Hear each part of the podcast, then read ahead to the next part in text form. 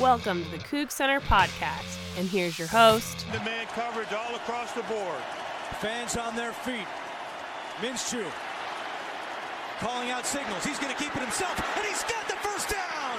Slides down around the 10. The mustache not done yet.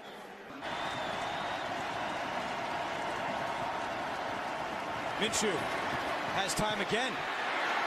Lofts one up. Touchdown! DJ Chark. Michael Preston.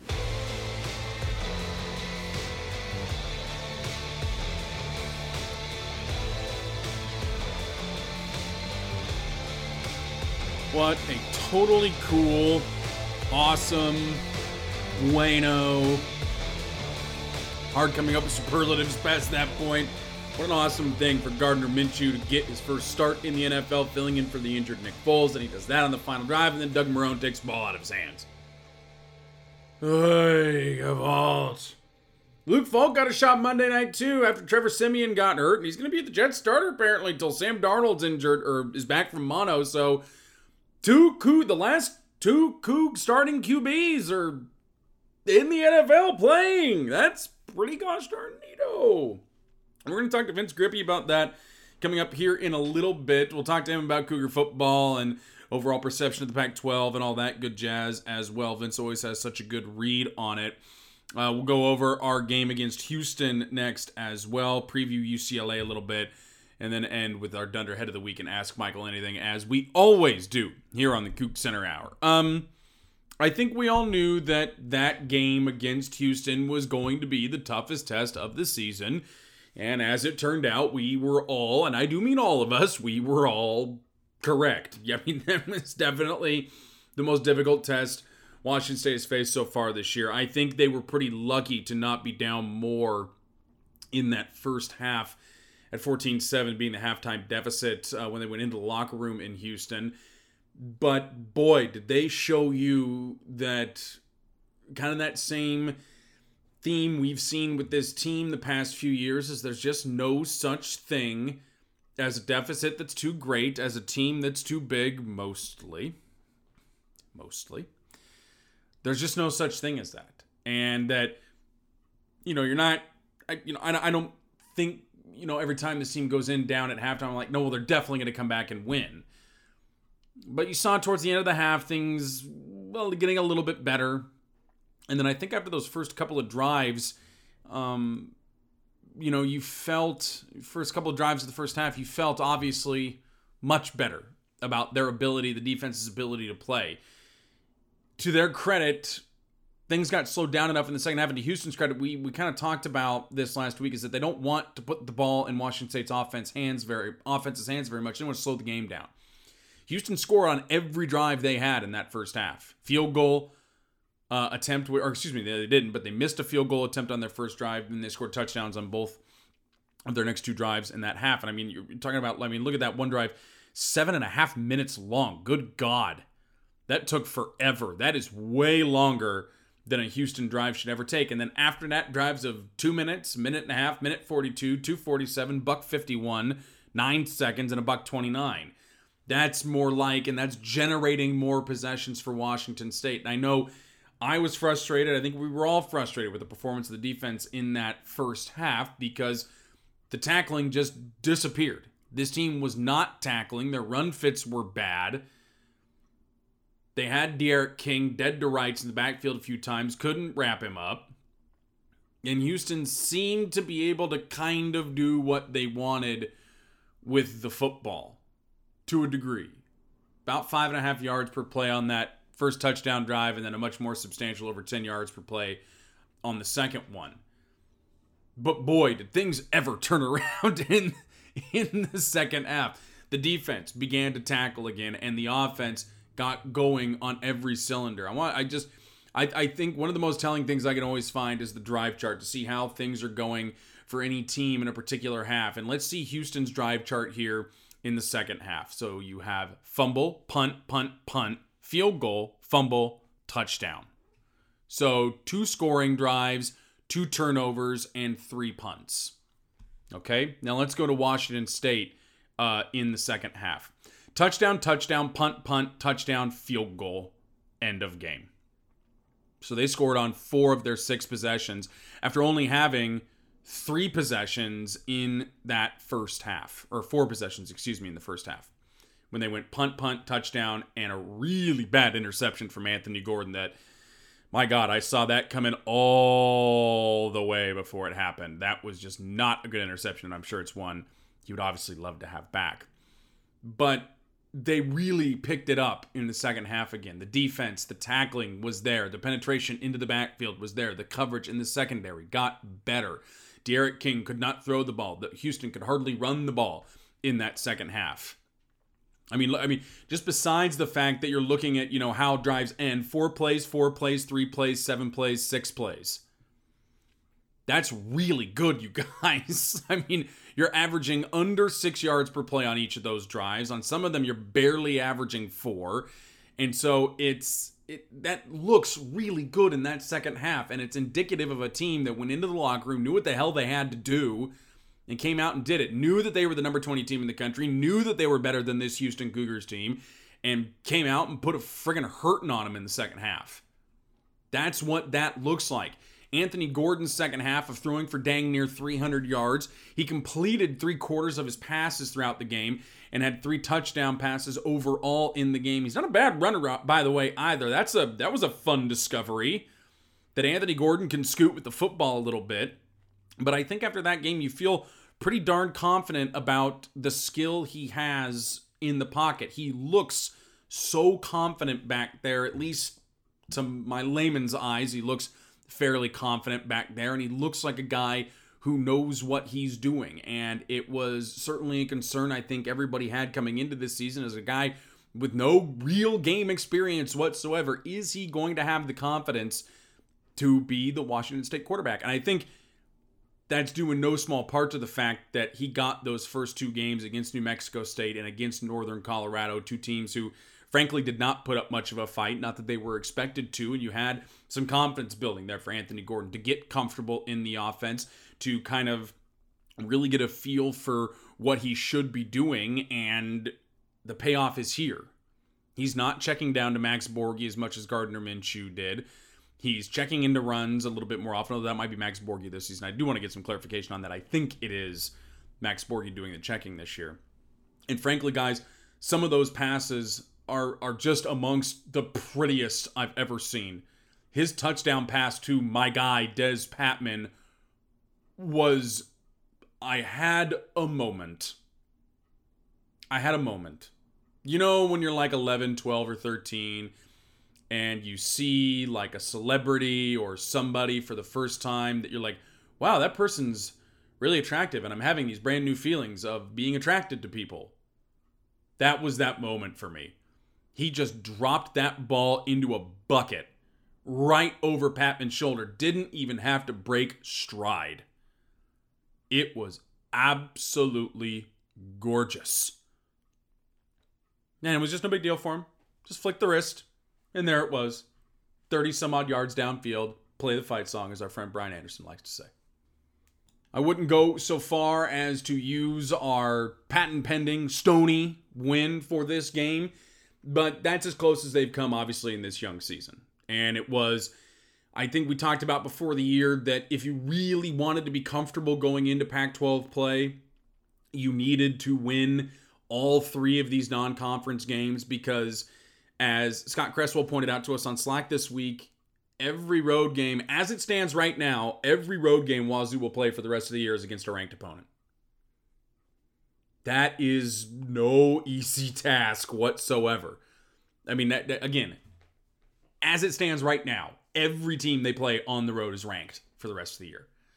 Now, are they going to lose all those games? No, they're not going to lose all those games because they're also the number 19 team in the country. So you're also in the top 25. But it speaks to how much more difficult that Pac 12 schedule is on the road for them than it is at home it kind of makes the four remaining home games, including this one against UCLA this weekend, must haves.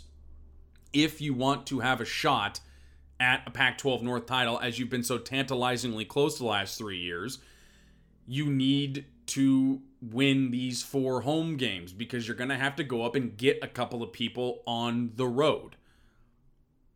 So that win, I mean, you know, it's important for bowl eligibility, but it's also important to build your confidence to go into now. I mean, it's hard to believe we're a quarter of the way through the season, but now you're into conference play. Now you're into Pac 12 play. You're going to see a very down UCLA team, and then you're going to run into two teams in a row on the road who look very, very good so far. Arizona State getting that win over Michigan State. I mean, yeah, they got some help at the end, but that's no easy task. Utah looks very good. Their defense looks incredibly stout.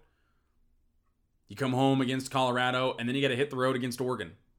And then you're on the road at Cal, where weird stuff always happens. And then home against a very down Stanford team. Oregon State, who's still rebuilding. And then there's that game that shall not be named. This is where the season really gets going and why it was so important to have those first three because you do want the better bowl at the end of the year, but you want to build your confidence going into Pac 12 play.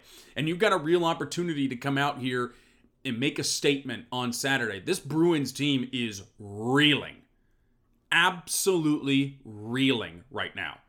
Chip Kelly did not come in and fix it right away, as I'm sure many UCLA fans expected. He's got almost no talent on that roster. His recruiting has not been good, and he I mean, absolutely bafflingly this week said he's not going to go back to running the Oregon offense that he ran at Oregon. Why not? It worked. What, like, you can't get those recruits to UCLA? Is that the issue, Chip? I mean, look, it's not for me to say, to tell you what to do, but all right, man. You do whatever you want to do. But clearly, this offense is not as complex as the one he was running in Oregon because they've only scored, they've literally scored 14 points in every game they've played this year, and they are 0 3. Now, to be sure, their non-conference schedule wasn't exactly easy sledding. They they went to Cincinnati, they played San Diego State at home, and frankly, SDSU has been a Pac-12 team slayer the last few years.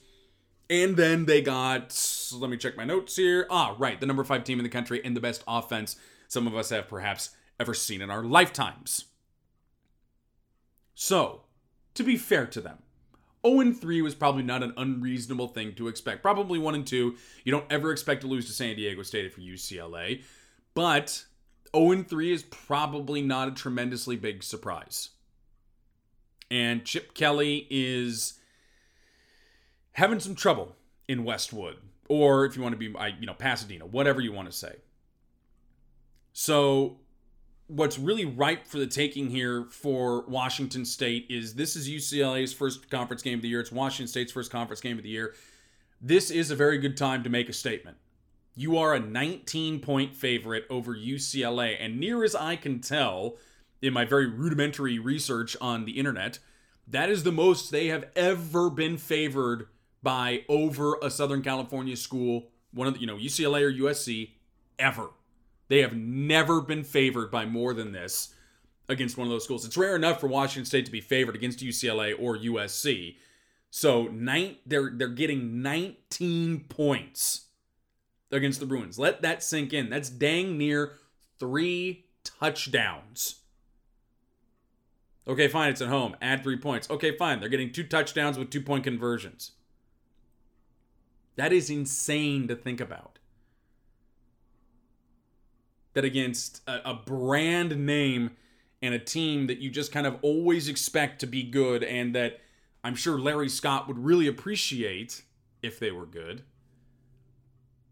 that you're you're getting that many points against them. But that is the position UCLA is in right now. And that is why you have a chance to really kind of make a statement going into Pac 12 play that yeah, UCLA is down, but we are not going to take anybody lightly, and we're going to step on the throats of whoever comes into this house every single weekend. They have not lost a game in Martin Stadium to a team not named the Washington Huskies, and I know that's a big caveat because I would really appreciate winning that game since the first week of the 2016 season when they lost to Eastern Washington. September 3rd, 2016 is the last time they lost to a team not named the Washington Huskies in Pullman. That is how secure Martin Stadium has been for them the last three plus years. And now you have a Bruins team coming in here that has just gotten absolutely stomped the first three weeks of the season. They are reeling. They are not doing well. They look demoralized and completely uninterested against Oklahoma. So take advantage of it.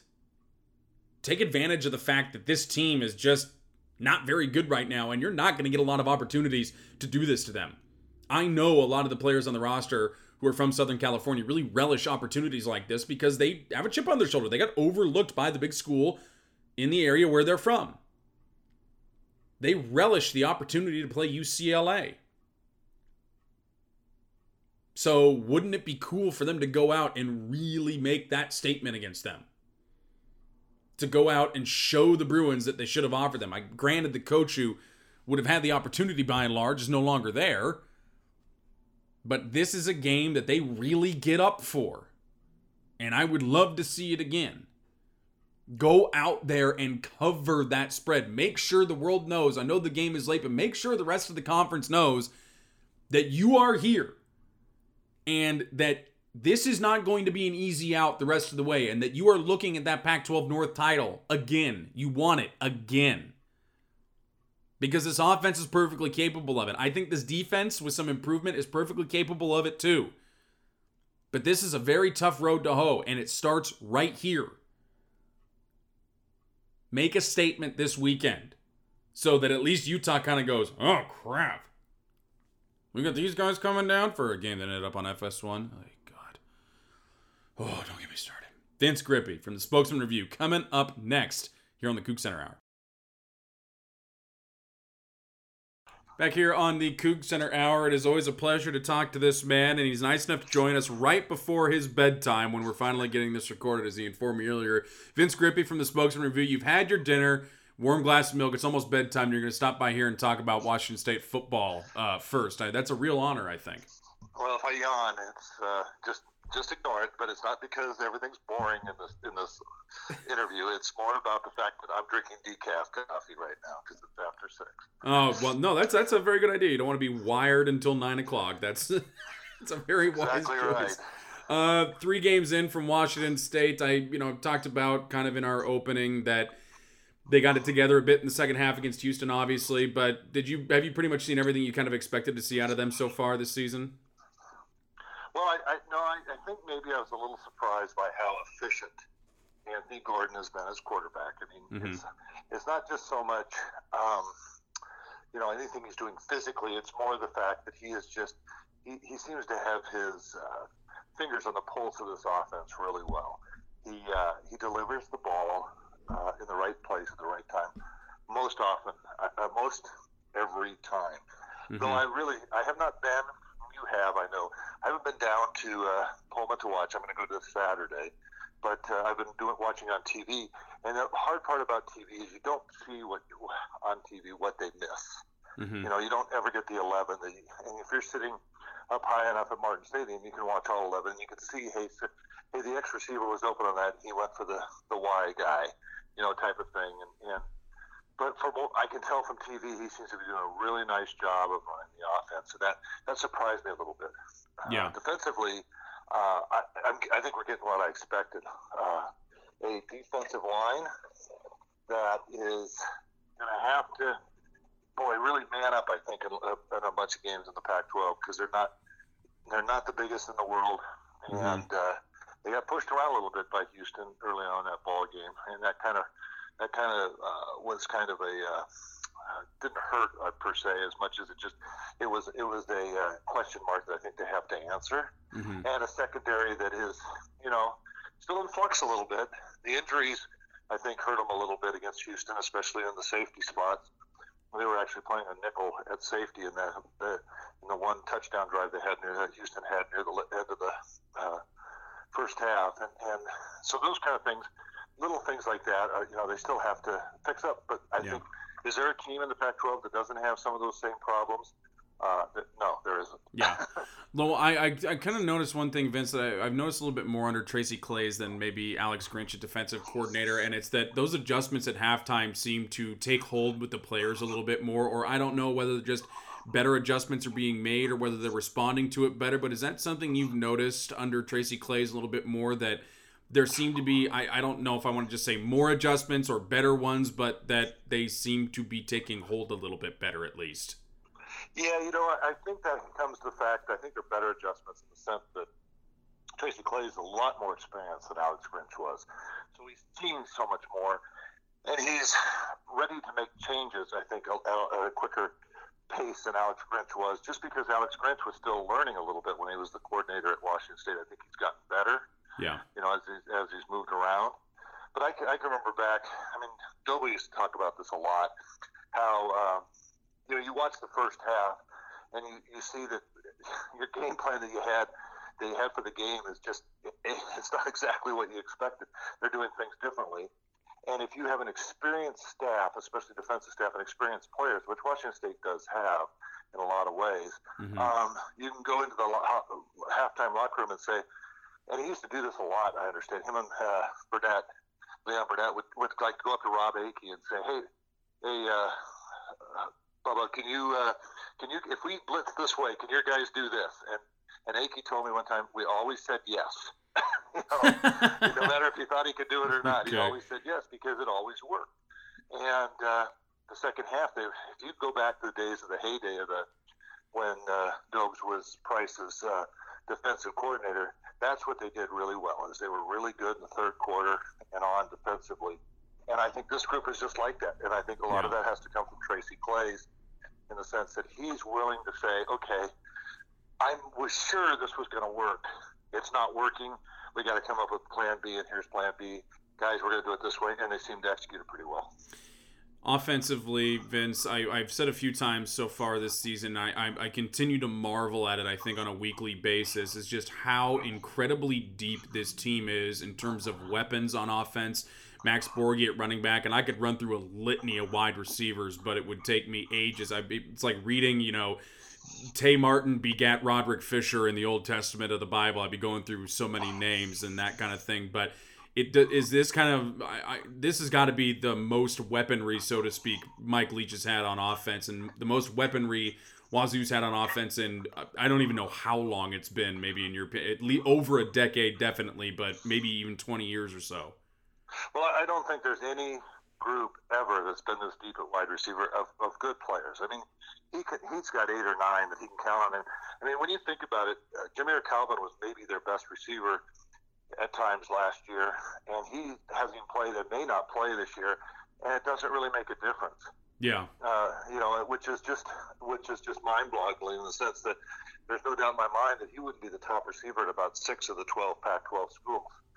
You know, Oregon would give their uh, left thumb to have him, uh, as their top receiver. Uh, excellent, receiver excellent right editing there on your part. yes, uh, it is a podcast. But yes, it is. Would speak with a family uh, flavor there. Um, so it, it, it's just it, it is pretty darn impressive the way they've been able to do that. And and what's so funny about it though is they're still they may have the I don't know he could be the best running back in the Pac-12. I mean. I, I, I think Max Borghi has got everything that you want in a running back. Uh, the thing I love about him is when when he finishes a run, he finishes a run. Yeah. Whether it be a pass, when he catches a pass, or when he's actually got a run, he's going to finish through the defender, and he's going to pick up that extra yard. And those extra yards, oftentimes, the difference between winning and losing. But they don't use him all that much. You know, it's just if you watched SC play BYU, you would have had no thought in your mind that Graham Harrell was a Mike Leach disciple. Yeah. I mean, I mean, it looked more like John Robinson's SC, you know, running the ball. Guy they kept running it and running and running. Now they have great running backs, but they do have a pretty uh, efficient quarterback, or at least he looks to be pretty efficient, and the probably the second best stable of wide receivers in the league. But they're running the ball because that's what SC does. And you can't tell me if if Mike Leach wanted to now he doesn't want to, but if he wanted to, mm-hmm. he couldn't run the ball 45 times in a game and, yeah. and run for 250 yards between the running backs he has back there. Yeah. Um, but that's not the way he does it, and they do it differently. And if you saw Borghi's catch and run on the little uh, wheel route he came out of the backfield, mm-hmm. that was uh, if, if anybody's ever ever compared him to Christian McCaffrey, that's when you want to say, here, this is why he's Christian McCaffrey. Uh, 2.0. I actually wanted to segue into that a little bit because I think what surprised me, I mean, obviously got brought back for a OPI call that I, I thought the flag probably should have been picked up for, but either way, you still got to at least see the play all the way to the end.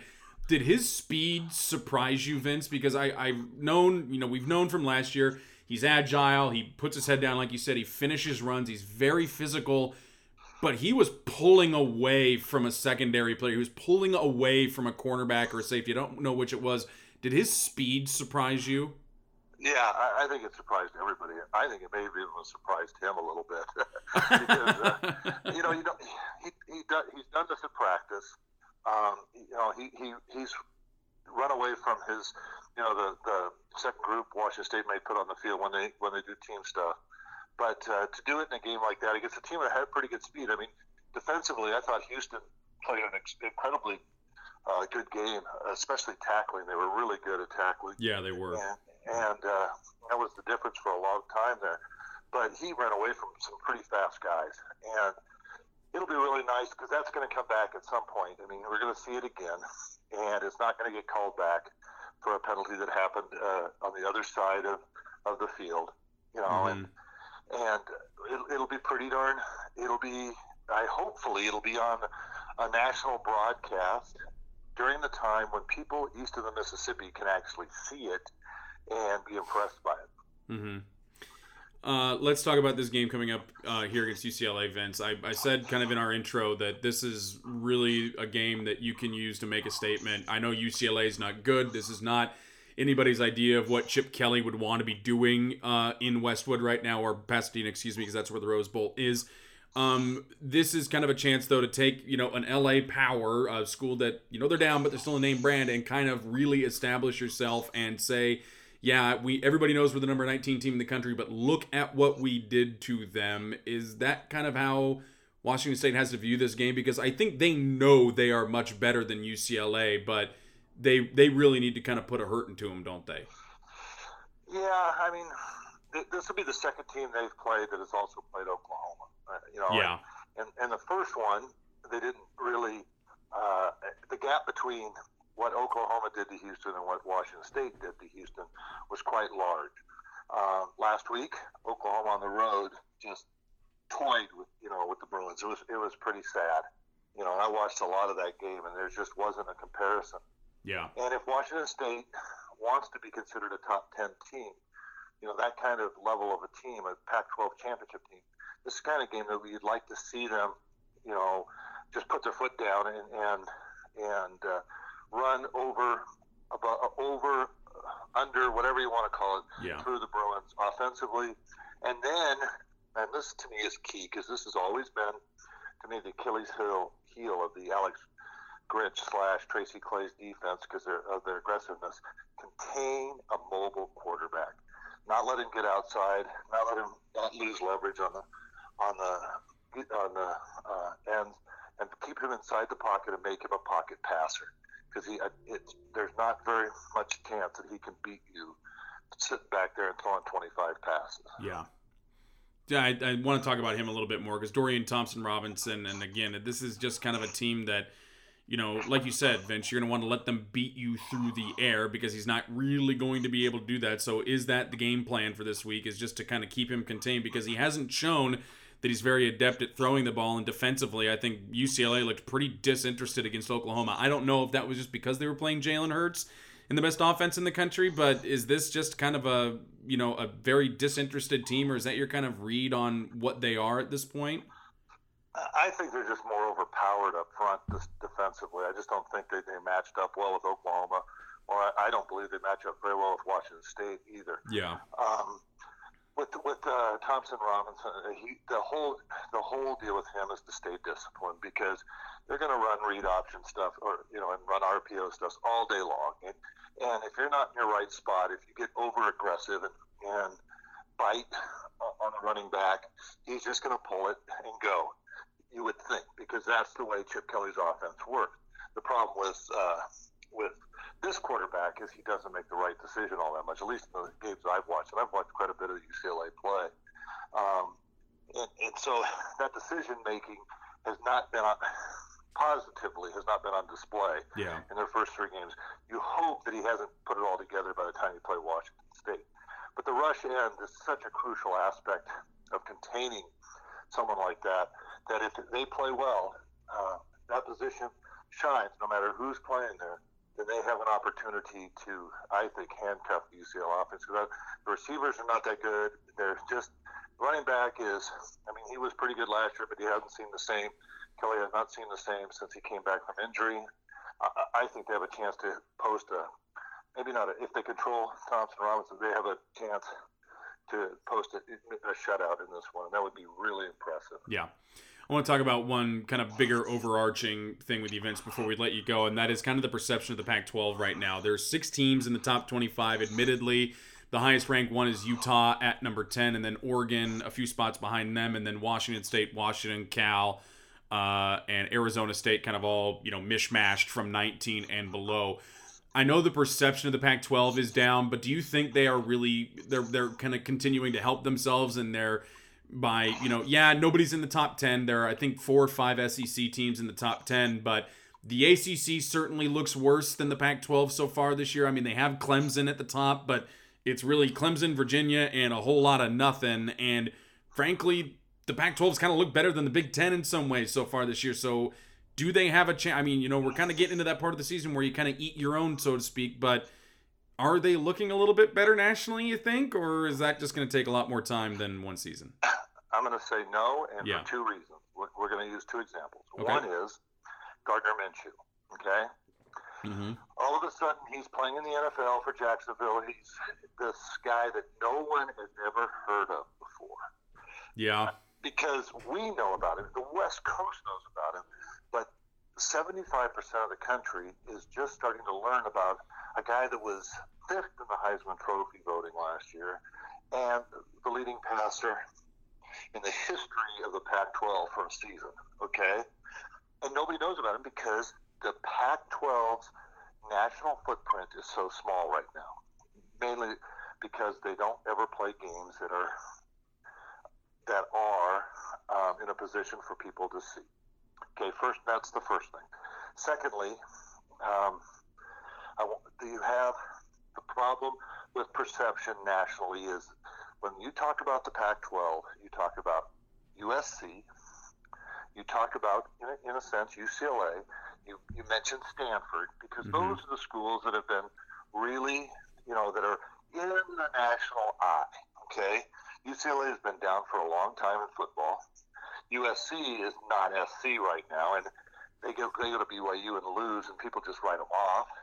And then Stanford's awful. I mean, this is yeah, anybody that thought they were going to be all that good this year uh, was kind of fooling themselves. They're just not that good. They've lost too much. They have huge holes. So per- perception, no matter whether Arizona State goes to Michigan State and wins, thank you, Pac-12 officials, for uh, making that not about the win, but about the this call yep, whether you know Washington wins or loses, whether you know Oregon wins or loses, it's almost pretty much immaterial because everybody thinks about SC, those California schools, and they're not very good. at Right now, the best school in California is Cal, and they struggle to beat North Texas State. yeah, Okay, so I think the Pac-12 is behind the eight ball when it comes to this stuff. The ACC is not very good after Clemson and a couple other schools. Okay, but it doesn't matter. They have Clemson, which Yeah. is you know, I mean, what are they about ready to win their fourth national title or something? Oh, I mean, then- this if they won it this year, be would it be number three? And I mean, it's Yeah. just yeah, Yeah, but uh, then you have the SEC. Even though it is top heavy this year, it doesn't matter. It's the SEC. The big the Big Ten is the conference of the Midwest. So it's the football conference of, of Chicago and in the middle part of our country, and people watch their games, and they have great a great TV package where they're always on when you can watch them anytime you want to. It's the among the greatest amount of population in this country. And then you have the Pac-12.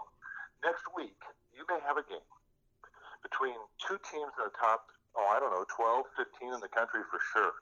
Okay? It, it may be your marquee game. Two undefeated Pac 12 teams when Washington State goes to Utah. And you're starting that game at 10 p.m. Eastern Time. on FS1, yeah, Yeah, and so what you're talking about is I live in Baltimore. I'm a college football fan. I've watched college football all day. Hey, maybe I'll stay up and watch a little bit of the start of that. Great. I'm going to bed. It's the first quarter, zero zero. Boy, but this is boring. I'm going to bed. And say it's say it's 45, 43. It's the most exciting game of the of the day. Even if it is, you're not getting those people to watch it. And and ESPN, Fox, nobody's talking about it because they've already turned over to the NFL. Yeah.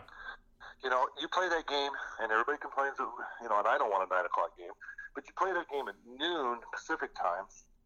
It, it's it's a great game, and people talk about it for four or five hours, and all of a sudden the Pac-12 uh, uh, profile nationally goes up. Mm-hmm. You know, so it's it's just it's so sad because they sold they sold an opportunity to be in the conversation for one of the top conferences in the country because they were when they first went on to this uh, when they signed this media deal. Yeah. They sold it out because they wanted to for the money, which I understand.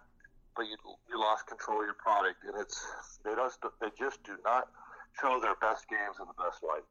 Well, I'm glad to hear that you also don't uh, particularly want to have 9 a.m. football games. I know that would help, you know, with viewership in the Midwest, but I just it's that, that doesn't seem like a does that seem that I follow up on that really quick, but does that seem like a good equation to you? These teams having to play that early in the morning, and these kids getting up. You know, I mean, normal pregame routine is going to start at like 4 a.m. That just doesn't seem like a good idea to me. No, it, it, it doesn't to me either. I will say though, if you're playing in, in Utah or Colorado, it, there's I mean, it's not as bad because you've got that extra hour, Right. One at least one extra hour. And Utah's played some early games this year, and, and I, I've listened to what Kyle Whittingham had to say, and he kind of likes it. He likes get getting into it, getting they don't have to sit around. They just get ready. They play.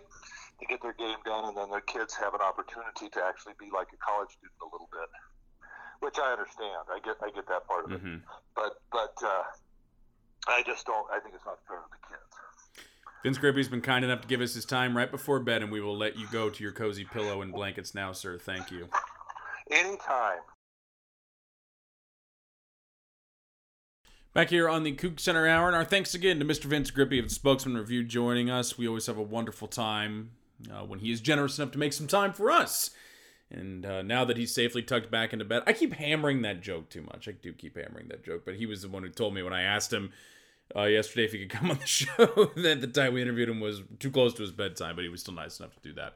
Uh, I want to kind of expand on something we talked about with Vince near the end of the interview there that we uh, you know, kind of an unplanned question on my part at least was, you know, is this year helping the perception of the Pac 12 or is it going to take some time? And I think that Vince is largely correct in that, but I want to I want to spend some more time on it because I know, you know, especially with the recent release of the TV schedule with Utah Wazoo landing on FS1 at seven o'clock at night. Fox did have this, or FS1 had the second pick that week, so they did pick the better game.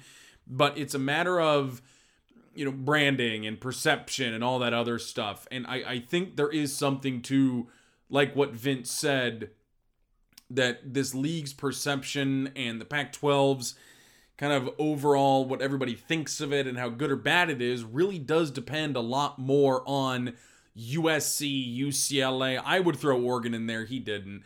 Um, Oregon, Stanford, uh, Washington, depending on you know how long they are good or bad for.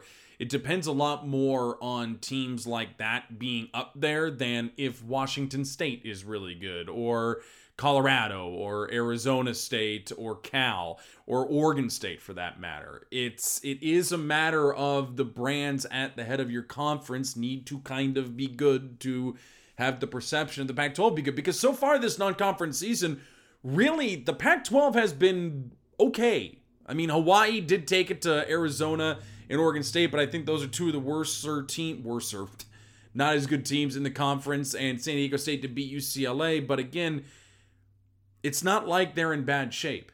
The ACC has been awful this non-conference season. The SEC even has not been very good either they've been taking some bad losses in the non-conference season. You just saw Mississippi State lose to Kansas State in Stark Vegas.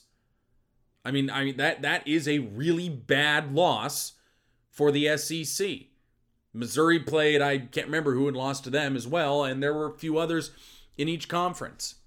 The Big Ten hasn't had a spectacular non conference season. Really, it's been an out of conference schedule time of year or, you know, an out of conference schedule year where the big boys have been struggling quite a bit.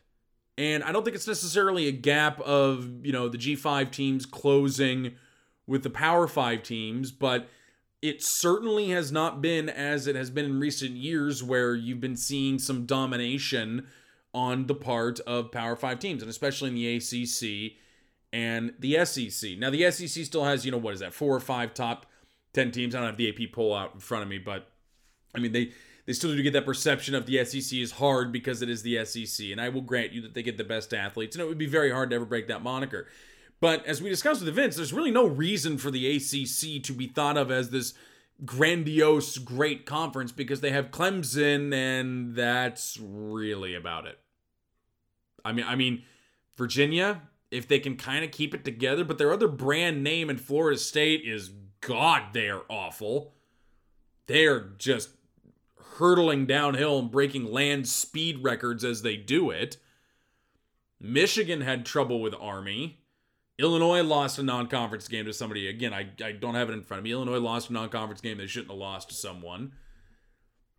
And Minnesota dang near lost to, I think it was Georgia Southern the other day as well. So the Pac 12 has not been, I would actually think it's probably been the second best conference in non conference play of any of the big boys. They have been pretty good so far this season. But again, the issue is is that this is not coming from the brand names. USC does not have an athletic director, and Clay Helton may be without a job by the end of the season. He's probably going to get lucky because he lost his quarterback and he doesn't have a boss right now. UCLA, you're going to see how not good they are this weekend. Washington lost to Cal after two and a half hours of a lightning delay, but even then, when they've been good, I think you know Washington fans like to think of themselves as this big national brand, but they just really aren't. They haven't been relevant since the early '90s. They went to one playoff and got smacked around by Alabama, and that's really been it. I mean, since 1991, we've been to the same amount of Rose Bowls. Or no, Wazoo's been to two. Or no, no, it's been the same amount of Rose Bowls. So you can't uh, like as, as difficult as it is, and I think as much as there is a good point in the Pac-12 should prop up their good teams and do what they can to prop them up. The kind of credibility of the conference is never going to be at its peak when Washington State, as they were last year, finished the season the highest ranked team in the conference. When you go through the AP top 25 after the season's over and the first Pac 12 team you see is Washington State, that's not good nationally for perception, for whatever else. Now, you and I love that, right? We adore that. And as much as I can say I love it, and as much as I can say I don't really care about the perception of the Pac 12 if Washington State is good, it is important, though, right, to recognize that that is the case. And again, that kind of brings us back to the TV issue with not this coming weekend, but next weekend. USC Washington ended up on Big Fox at 12:30. Meanwhile, Utah and Wazoo ended up on at 7 o'clock on FS1. I don't mind so much. It's not a home game. What do I care? But I, folks in Utah, that game doesn't start till 8 o'clock at night. Really 8:10 because you know kickoff times are lengthened a little bit after the top of the hour. So uh, their game's not going to be over. It could quarter to midnight before that game is over in Salt Lake City. That's insane.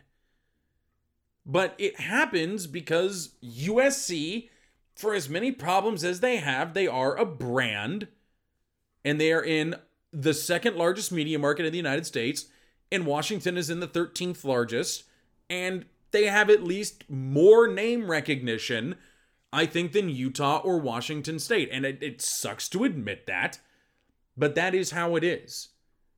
And the perception of this conference is unfortunately propped up by its historical powers. We've talked about this before, both in print and here. It sucks to have to say that. But again, the perception of this conference is never going to be great when Washington State is the best team. I agree that Larry Scott and company, as, as bad as they are at everything else, they're they're not great at propping up the really good teams. Forgot like like Vince said, that that picture of Gardner Minshew that got passed around social media last week of him getting off the plane, arriving at the Alamo Bowl, everybody acting like that was what was happening right then. A, we everybody thought it was what was happening when they got to Houston, when the Jags got to Houston. But B, that they had no idea that he had dressed like that in that leisure suit, unbuttoned down to his waistline. Nobody had any idea he had done that last year. And that's partially because he went to Washington State. It's hard to get national coverage at Washington State for as much mania as there was behind Gardner Minshew. But it's just because, you know, and also college football fans are just different than NFL football fans. And there's just not too much coverage of this conference out west. And you're always going to have difficulty getting eyeballs on a conference that plays its games at 10 o'clock at night on the East Coast. It's part of the reason why, and I really hope it wasn't just Jon Wilner's behest, behest, behest, behest, whatever. I'm taking away from my point that the conference is looking at playing games at 9 o'clock in the morning Pacific time, 10 a.m. Mountain. That is, it just does not compute for me. But when you consider that that is the time slot that TV networks have to offer is 9 a.m. Pacific and noon Pacific, and they're not really inclined to give you those noon Pacific ones, you got to do something about it. So while I don't necessarily agree with and I hate the idea, I and it pains me to say, I can at least see why Larry Scott and company are looking into it. I don't think it necessarily guarantees you more eyeballs on your games. What it probably means that you need to do is that you need to play more non conference games on the East Coast. It means playing ACC teams, SEC teams, you know, Big Ten teams in that Eastern time zone earlier in the year and getting eyeballs on your conference to start the season. That I wouldn't have as much of an issue with. For instance, Cal's going to Ole Miss this weekend. That game is at noon Eastern, 9 a.m. Pacific and Cal could jump up and get Ole Miss. That would be great for the conference. But again, Cal's not a name brand. Even with Jared Goff and even you know even I'm really it's been since Aaron Rodgers and Marshawn Lynch were there that they've been a name brand. So you need those those big boats to help lift the tide for everybody. And that's just not where it is right now. And it's unfair and it sucks. But unfortunately, that's how it's going to be. And it's why you get kind of rotten TV times if you're not one of those name brands because what few teams the East Coast knows those networks are going to take because it moves eyeballs. And it may be a marginal amount of eyeballs, but those eyeballs do matter quite a bit to advertisers, to networks, to everybody. So, very quick thoughts, rambling on that. And I hope it was illuminating. I'm sure somebody will have a problem with what I said, and that's fine. I have no issue with that. Dunderhead of the Week, Ask Michael Anything Time. We invite controversy. Those are my takes. This isn't that kind of show. I really hope it never is. The good stuff next.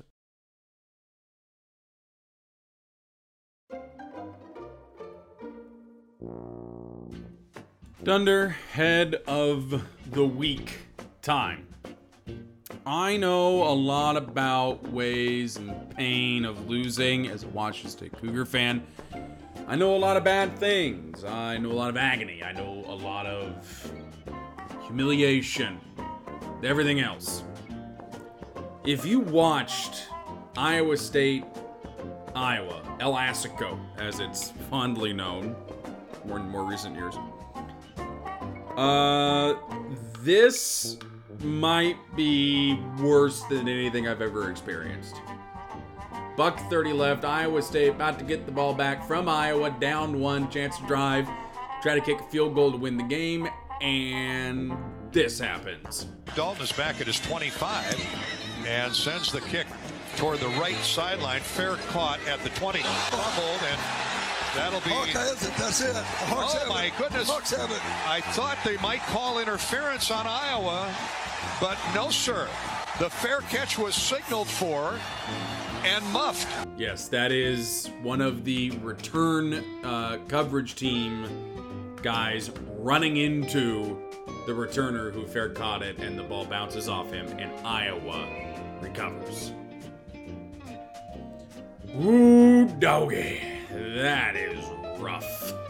And it earns you our Dunderhead of the Week moniker. Sir, I will not use your name again as I did not the Steelers center last week. We don't want to humiliate too terribly much and take it out too terribly much, especially on college kids, but man, I would have crawled inside a pitcher and never left after that night. Probably not very good beer either. Just you just want to wash that emotion away. Ask Michael anything time. Ask Michael anything. Michael anything.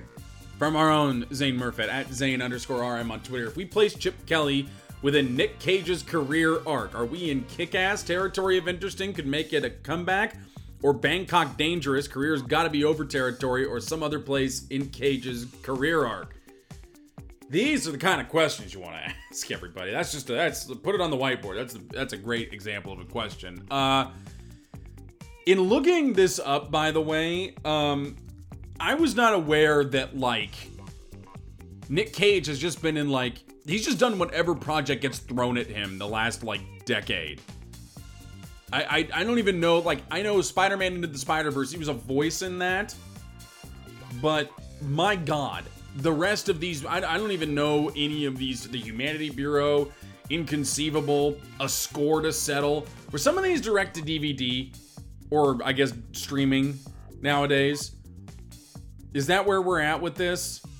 Because I'm pretty sure that's where we're at. We're at we're th- th- we're done. We're just at everything thrown at you, and you'll just take whatever job you get. Because Lord knows you took that 49ers job, and that wasn't exactly attractive looking.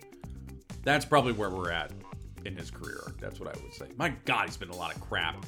At Sports with Neil. Sports with Neil, what's more legendary, Gardner Minshew's mustache or his jockstrap? it's his jockstrap. Who else just work stretches in a locker room in the NFL in a jockstrap? Gardner Minshew does.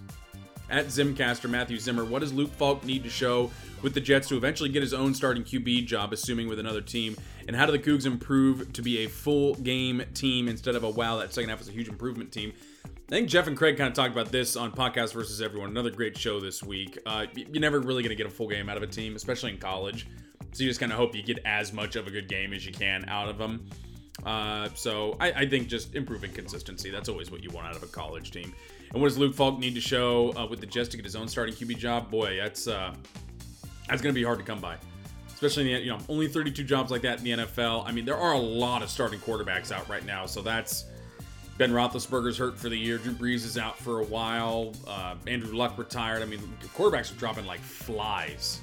Uh, this is going to be interesting to see, but I, he's got a lot more improvement to make. He needs to, you know, I mean, I, I, I can't really evaluate it, but it's all the same stuff at Washington State. He needs to learn to take a sack better. He needs, you know, look downfield a little bit more, make decisions quicker, all that kind of good jazz.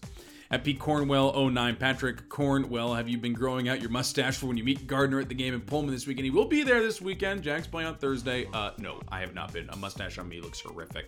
At Gillen Stewart, Stewart Gillen, uh, will all the people at the All Anthracite game be wearing All Anthracite? Bonus points if you say it 10 times fast. Of course not. I'm trying to wear, you know, I'm going to wear my anthracite, but of course I'm not going to. All anthracite, all anthracite, all anthracite, all anthracite, all anthracite, all anthracite, all anthracite, all anthracite, all anthracite, all anthracite. Boom. At KAM Walsh, Katie Walsh, looking ahead, any thoughts on who looks to be the starter at quarterback next year? Cammon Cooper are going to cruise. That would be my expectation. I mean, I, I leaning towards Cammon Cooper just because of the improvement or you know the time in the system, but it could be Gunner Cruz as well. At W Cougar 08, Rick, who has a better NFL career, Falk or Minshew? I would probably say Minshew. He seems to have some of the better tools uh, to be an NFL quarterback than Luke Falk does, so that's the direction I would lean in on that one. At Mr. Tommy G Man, Tom Gialinella, first eating establishment you dine at whenever you go back to Pullman is blank. Always try to go to Black Cypress at least once a year. That's a once a year thing. But I, I don't really think we have a place that like we have to go to. Um, maybe Golden Teriyaki. I love their Szechuan chicken. It's so good, so so good, really really good. We haven't been to South Fork. Don't we do that next time? Paradise Creek Brewing is also really good. Really good burgers there.